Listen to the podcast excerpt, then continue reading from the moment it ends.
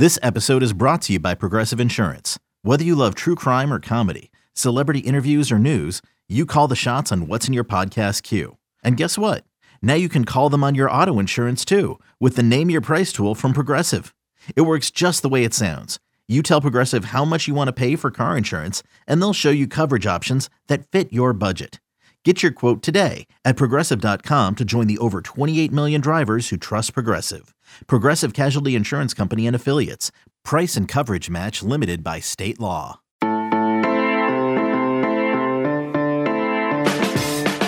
It's championship weekend. What's up? Good morning. It's Friday, December 3rd. You're listening to the College Football Daily. My name is Trey Scott. Very excited about our guest today. It's Chip Patterson, the host of the Cover 3 podcast on CBS Sports. Chip was awesome, very generous with, with his time. We did a full 30 minutes. He made some fun CBS noises and other jingles, and it's really hilarious. So much funnier than me. I almost felt like I had a imposter syndrome talking to him, but uh, it, it's good stuff. I think you're going to enjoy it. We'll get to that in just a second. Before we get to Chip, i'm going to give out three quick picks. We've been pretty good this year on the College Football Daily 25 and 14 against the spread. I wish I'd been betting big money on all of those games. Instead, I get suckered into doing stupid live bets at halftime that, that always lose me money. So 25 and 14, we're going to try to improve on that this weekend. Going to give out three picks, and then we're going to talk to Chip about every other game. I've got Michigan minus 11. I've got Baylor plus five and a half. And I've got Georgia minus six and a half. Those are my locks. Lock them up. Here's Chip Patterson. Very excited for Chip Patterson to join us right now. Chip, thanks a lot. So uh, I need some help here. I've got some friends who have been hitting me up saying, I'm a little bit more interested in the coaching carousel and the transfer portal than I am conference championship weekends. And then there's like this lack of brand name teams here, you know, no Oklahoma, no Clemson, obviously no North Carolina or you know even like a Miami, and then this Alabama Georgia game. A lot of people think this is the worst Alabama team in, in quite some time. So before we kind of run through them all, I'd love to know if, if there's a conference championship game that you are just absolutely jonesing for and cannot wait to watch. Oh, come on. As a good company man and a Viacom CBS stockholder, got to tell you that that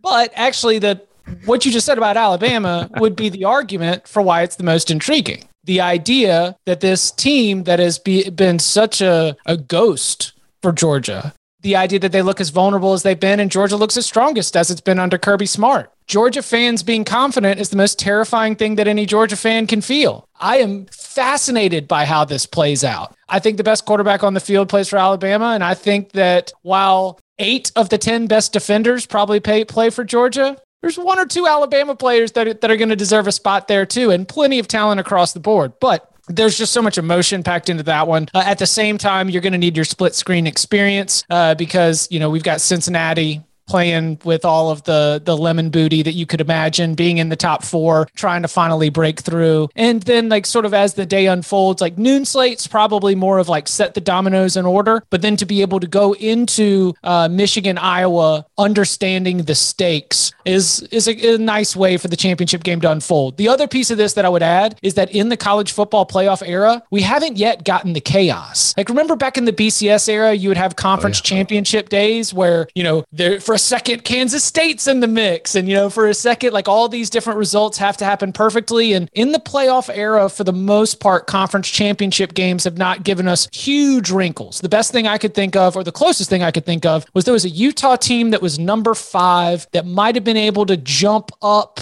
based on the results of the Saturday games, but then they ended up losing to Oregon and mm. falling out of contention. But really, um, that's the other storyline that I'm watching is throughout the playoff era, mostly it's been chalk as expected type results. So is this year where we've had insanity across the board and we do have all these newcomers that aren't used to this position, as you mentioned, will that trend continue? Like we've been loving all the parody and all the all the newcomer teams. And then now it, it so that's what i say to the people who are like eh, it's not going to be that great of a week. And i'm like what are you, aren't you glad ohio state's not in it? So Chip, let, let's let's let's let's start with with friday. Uh we don't need to like break these these down like the the way you do in depth on the cover three. And i haven't heard the early edge drop yet as we sit here recording thursday but i've been loving the hour long episodes you've been doing. Western kentucky at utsa I don't know about you, man. I've got UTSA covering three, Loud Alamo Dome. You got to read on that one? Yeah, I like the Western Kentucky, aka the Houston Baptist Hilltoppers, who not yep. only brought in Bailey Zappe but the offense and uh, you know just basically adopting it. I think that the fact that it, they've been playing better football down the stretch shouldn't come as a surprise. It's like first year head coaches, it's like first year coordinators, first year starters. You actually get some game reps, and you're going to be playing better. I thought that in the first game that UTSA won, Western Kentucky played well enough to win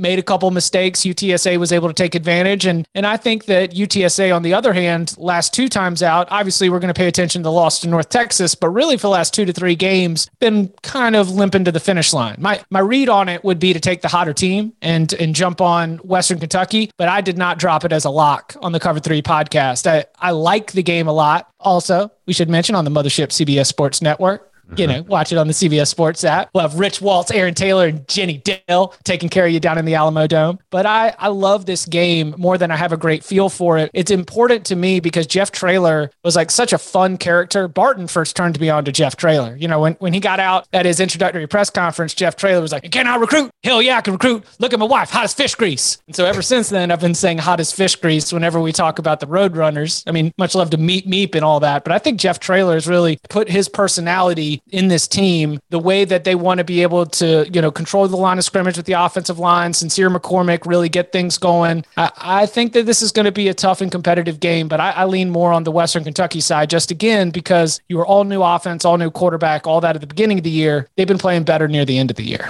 Yeah, I should clarify Western Kentucky's favored by three. Uh, I don't think I was very clear there. Uh, I like it though, you know, go with the hot team, but I'm going to go UTSA. Friday night, 7 p.m. Central. So that's what is that? Eight. Five o'clock out, eight, eight Eastern, yeah. five out in Vegas. Number 10, Oregon versus number 17, Utah. This is this has been a tough one for me. Utah is a three-point favorite last time I looked. Chip, what is your read on this? Uh, and, and I'll follow you with mine.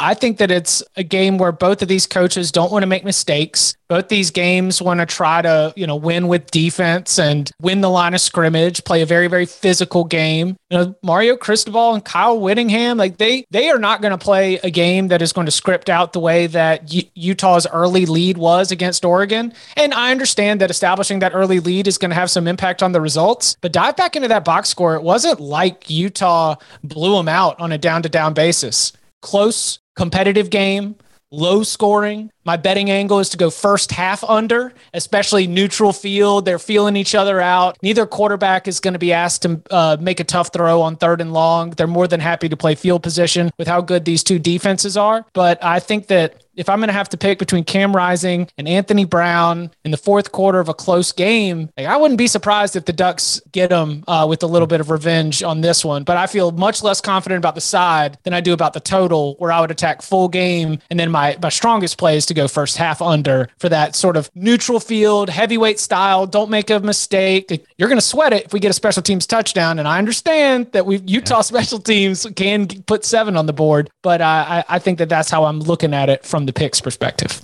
Yeah, Utah goes on those long drives. I kind of think you were just a little disrespectful to Cam Rising. I, I, I, I think he's a better quarterback than Anthony Brown. Uh, I'm wondering which Anthony Brown shows up. He had his worst game sure. of the season in that 38 to seven loss to Utah. Then his best game of the season, a nice win last week over Oregon State. I asked our uh, Oregon guy Matt Prehm, and sure, like he could he could be a homer. He might be. Um, I said, "Am I crazy for going Utah here or uh, going Oregon here?" He goes, "No, not at all. Utah played its best game in like four years, and Oregon played its worst game in five years on that on that field two weeks ago, and both of those things happened at the same time. So calling it a little bit fluky. He's going to Oregon. I think I am too. Um, Saturday morning, Baylor versus Oklahoma State. I think this is our ultimate game of um, total parity in college football. That Baylor can bounce back from last season's abysmal year, two years removed from Matt from Matt Rhule leaving. You would never think Baylor's the kind of program that can get to two conference championship games in three years, despite changing head coaches and quarterbacks. But here they are. It's been a really great story. It's going to be tough for them, though. Uh, I don't think starting quarterback uh, Gerry Bohanon is going to play. And, and meanwhile, Oklahoma State is on a college football playoff warpath. Chip, what's your read on this? You know, you can really correct things if you get Larry Fedora out the paint. I point to that as every time someone says a first year coach can't change coordinators after one season, I point to that. Yeah, no, Dave Aranda looked down the line. He said it's not working. And not only that, but then he went and made one of the best OC hires of last offseason, getting Jeff Grimes in. Baylor currently toting the 30th most explosive offense in the country. Uh, Oklahoma State down around 110. This is a fascinating uh, mix because I think Oklahoma State's defense is slightly better than Baylor's defense, but I find myself impressed with Baylor's defense. Baylor seems to be this group that is always in the right place at the right time. Their blitzes always seem to have perfect timing. Their height, weight, size, and speed are not all that impressive. Their prospect rankings are not all that impressive, but damn, it's just like sometimes we get so spoiled, especially those of us who are always looking at the, you know, the talent and, and the pipelines and, and the way that you build classes on top of each other, player development. Sometimes you just catch just a really good football team. Like I'm just like, man, Baylor's just doing stuff right. It takes a lot of execution, communication, good coaching, be able to get 11 people to move in sync without having somebody mess it up. And Baylor does a really good job of not messing it up. I am concerned about the quarterback position for sure, but I think Oklahoma State, of all the conference championship favorites at the Power Five level, is the most susceptible to get knocked off right here. And actually, to hijack college football daily because we're in this open space. You tell me, from your experience as a Texas fan, how we how we feeling right now, just in general? Like about these two teams being in the Big 12 title game the year Yeah. the last year Texas and Oklahoma. Yeah. I think it's pretty I think it's pretty hilarious. I think it's also shocking. Uh you you brought Barton Simmons up. Last year he was all in on Oklahoma State. And He missed and that didn't it, it- he missed. But this and, and I've talked to Mike Gundy before about this, and he's like, look, every three to four years we're gonna be good because we get a veteran team with a veteran quarterback. And now it's supposed to be 2020. And, now it's 2021. And I'm not even gonna like say it's a COVID waiver situation because uh, Spencer Sanders was was gonna always be coming back, and their best defender might be a true freshman defensive end. It's it's totally remarkable that that he's done this with defense. My my read on this, knowing the Big 12, for Oklahoma State to win Bedlam, and, and I guess we'll get to this with Michigan, Iowa in a little bit, but the hangover is going to be immense here. So someone expecting them to win by 20 is- is going to be a little bit off on Saturday morning. I think they're also going to be a little bit nervous. I heard this point on an earlier podcast. I think it was cover three. I, I, forget. I, I like listened through all of them late at night. Like th- this is the big game of Saturday morning. Like they all know that people are watching. And I think Spencer Sanders, because of that, might be liable for maybe even two interceptions. Um, if, if someone had a prop on, on that, I would take over one and a half. So I've got Oklahoma State winning, but I've got Baylor covering five and a half chip, and uh, I kind of feel pretty good about it. I mean, Um, in any situation, like in, in a vacuum, Oklahoma State doesn't blow teams out. It's just not sort of the way they handle business, especially at least against quality teams. And I do consider Baylor a quality team. Oh yeah, and, and look, like Baylor's this is their third string quarterback because they had one guy enter the portal, and Blake Shapen, like Jim Knowles, the Oklahoma State defensive coordinator, will have more film on him. I don't think he's going to dice them apart, but I don't think Oklahoma State's going to try to win this game by by twenty. I think they're just going to be happy to win it and, and maybe get to the playoff too. All right, a lot of a lot of G five championships here. Look, we're short on time. We're not going to like pick these. We're not going to discuss them, but I, I- I'll let you if you have a, a team you think wins between Kent State and Northern Illinois in the MAC title game. I think it's Kent State. Do you agree or disagree? Kent State plays with pace, and because you're on uh, the Detroit Lions Stadium, teams that play with pace are going to have a little bit more of an advantage than they would if they had to, for example, play in DeKalb, Illinois. Utah State for San Diego State, uh, Mountain West. Who's your winner there?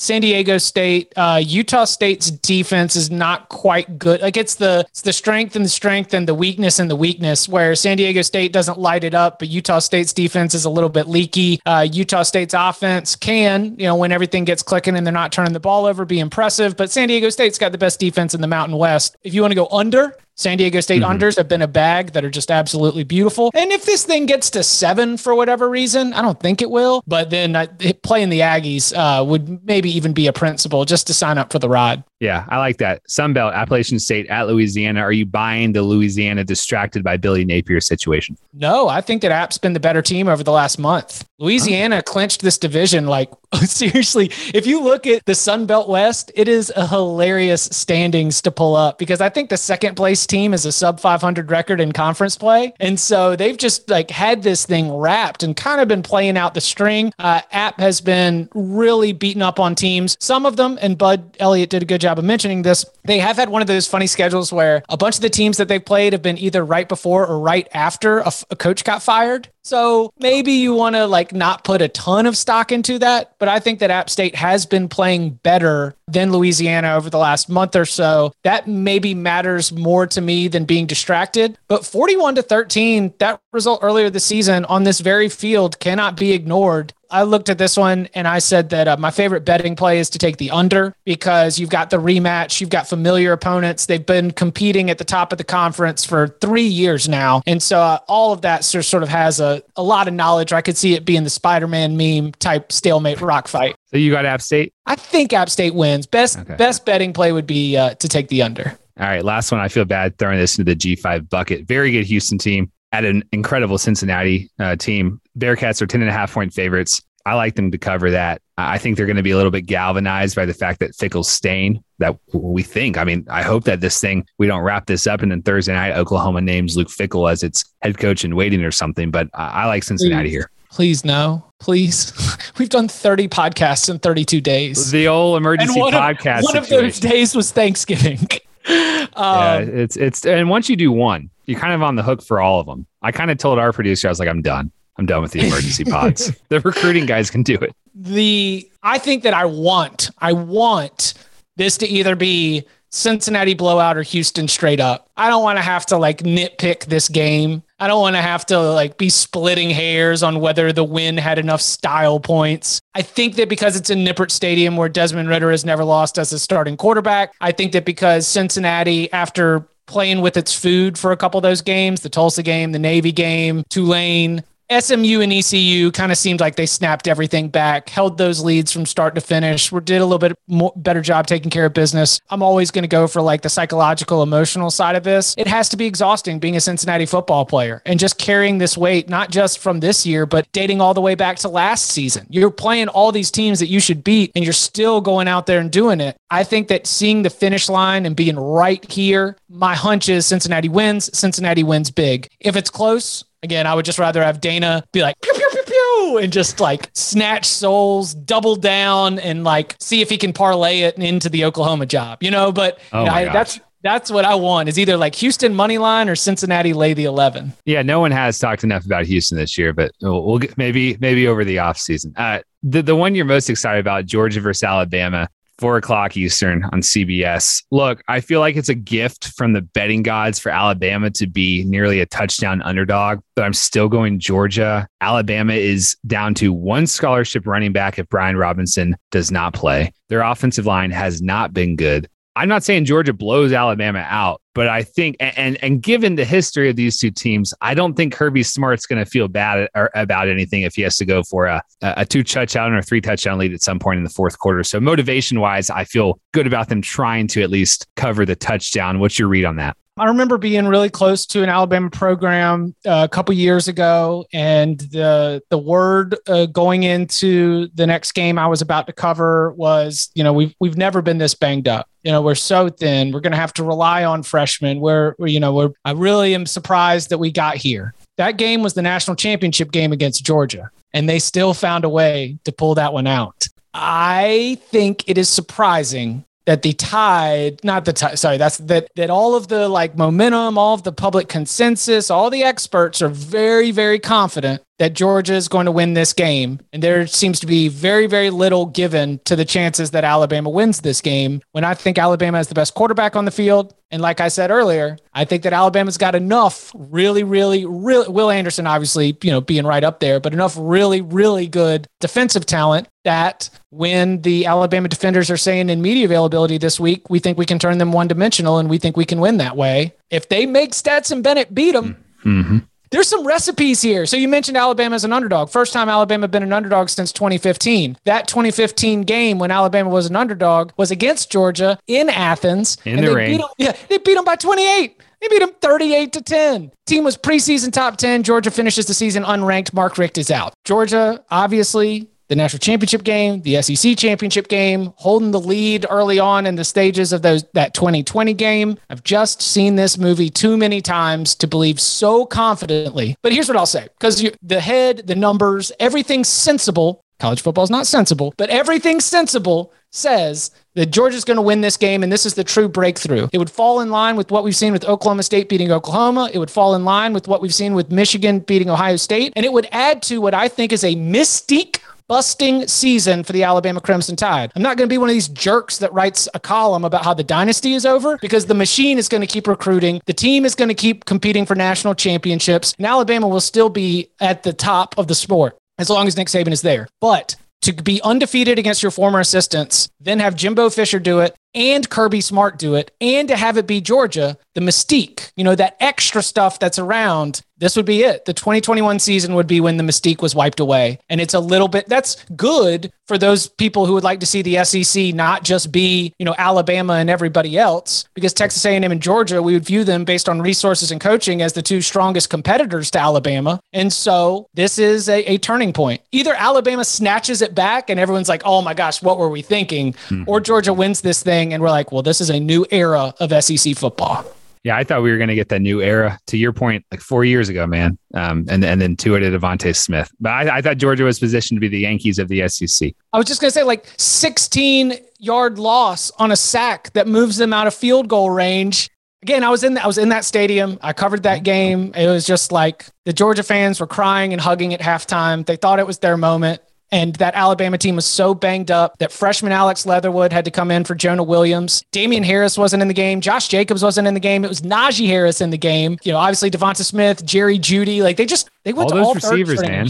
All those, all the. I, I drew a parallel uh, in Slack. I didn't want to do it on Twitter because I'm a little bit too hyperbolic there anyway. But the Ja'Corey Brooks catch against Auburn, I was like, could that be a DeVonta Smith moment where you make this really clutch, clutch play and and you kind of signal yourself as the next next great Alabama receiver? We'll see. Uh, you're the you're the ACC guy. I, I need you to give me a, a, read here on Pitt Wake Forest. I don't see, and we don't have to take too long on it, but I don't see any way Pitt slows them down enough to, or Wake Forest slows them down uh, enough to win. I think Kenny Pickett goes on a, a little Heisman showcase on Saturday night. I could see that. That is without a doubt one of the more likely outcomes. But Pitt could pit this and make this hard. And that's the problem. Is like you get out there, you make a couple mistakes, offensive line has a couple of penalties, you know, you, you're a little bit too jacked up and, you know, maybe you trip over yourself and you just let Wake hang around. And the problem is because the Demon Deacons can score so quickly that even a really good game plan, I think Pat Narduzzi, very good defensive coach, he's going to have a good game plan for them to be able to cause some problems for Sam Hartman. But ultimately, I I like it's too many daggum points for conference championship game. Okay. It's mm-hmm. too many points for a stadium where I think there are allergens in the end zone. Okay. Bank of America Stadium. You watching the Carolina Panthers this year, Trey? I have been what, watching a little bit. I think there's allergens in the end zone. Nobody wants to go in the end zone in that in that game. This is really going to test it. But just general general bubble like these two teams, Pitt had last in the ACC championship game in 2018, Wake last in the ACC championship game in 2006. Neither of these ones are, are like show up and know exactly what to do, go through the motions. This is what we do in the championship game. So I'm expecting it to be sloppy. I'm expecting it to be some bubble guts. And I, I think you're right because Kenny Pickett could win the Heisman with this performance. I said win the Heisman. Of course, wow. depends on what happens earlier in the day with Bryce Young. But if Kenny Pickett goes out there and throws like 400 yards, five touchdowns, and a shootout win, and Bryce Young is eaten alive by Georgia's defense, then you know voters are really going to be looking at him. You know, the only other uh, quarterbacks to throw for let's see, 40 touchdowns and I think 4,000 yards in ACC history are Jameis Winston and Deshaun Watson. You know, like he's he's just putting his name up there with like Jameis Winston, Deshaun Watson, Lamar Jackson in terms of all these ACC records. And hello, there's like Heisman winners and a Heisman runner up, a two time Heisman runner up that you're being stacked alongside. Pitt has the best quarterback, best offensive player. Pitt has the best defensive player, SirVocea Dennis. But I think Wake gets theirs uh, eventually. It's going to be a really, really close game. I agree with you. Pitt probably wins, but don't let Wake hang around because they've won a lot of close games this year. They are more than happy playing in that kind of contest. Will that stadium be full? Hmm. I don't know. Yeah. It's a good question. Well, Wake will bring it because okay. Uh, okay. So the largest collection of Wake Forest alumni, living alumni.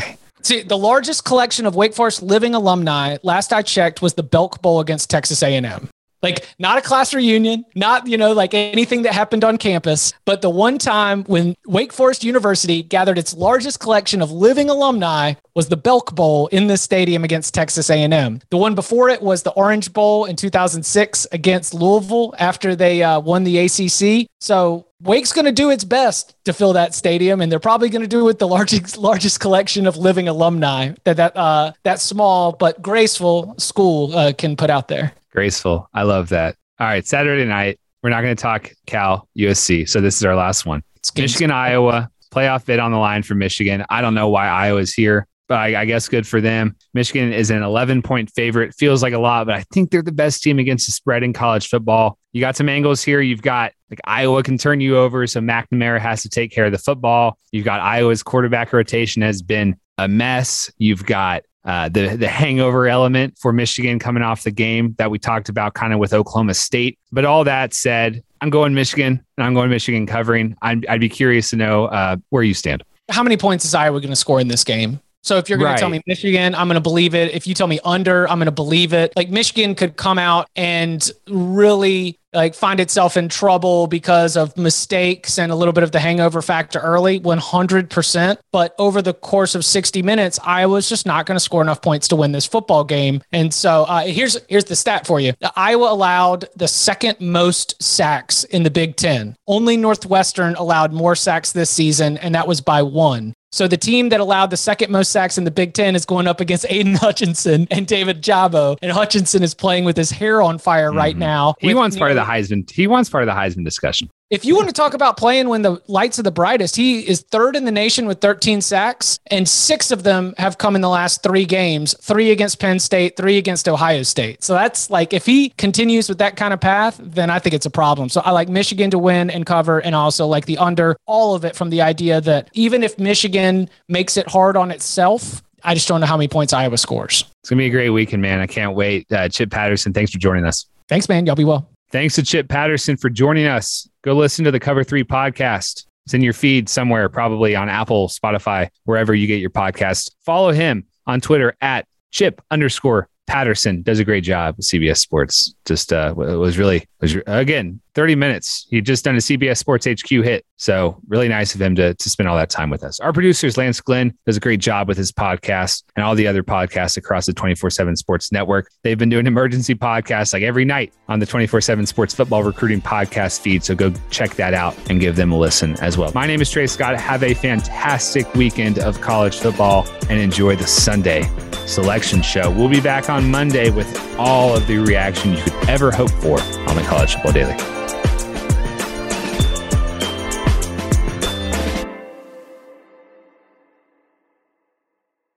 Should you ever set foot outside of the hotel, you will be shot. Don't miss the new Showtime limited series based on the international bestseller. For the last four years, I've been a prisoner. Why are they keeping you here? Starring Emmy Award winner Ewan McGregor. This is the brave new world that you dreamt of. Be very careful. You are still a prisoner here. Everything in this new world comes at cost. This is still my country. A Gentleman in Moscow, now streaming on Paramount Plus, only with the Paramount Plus with Showtime plan.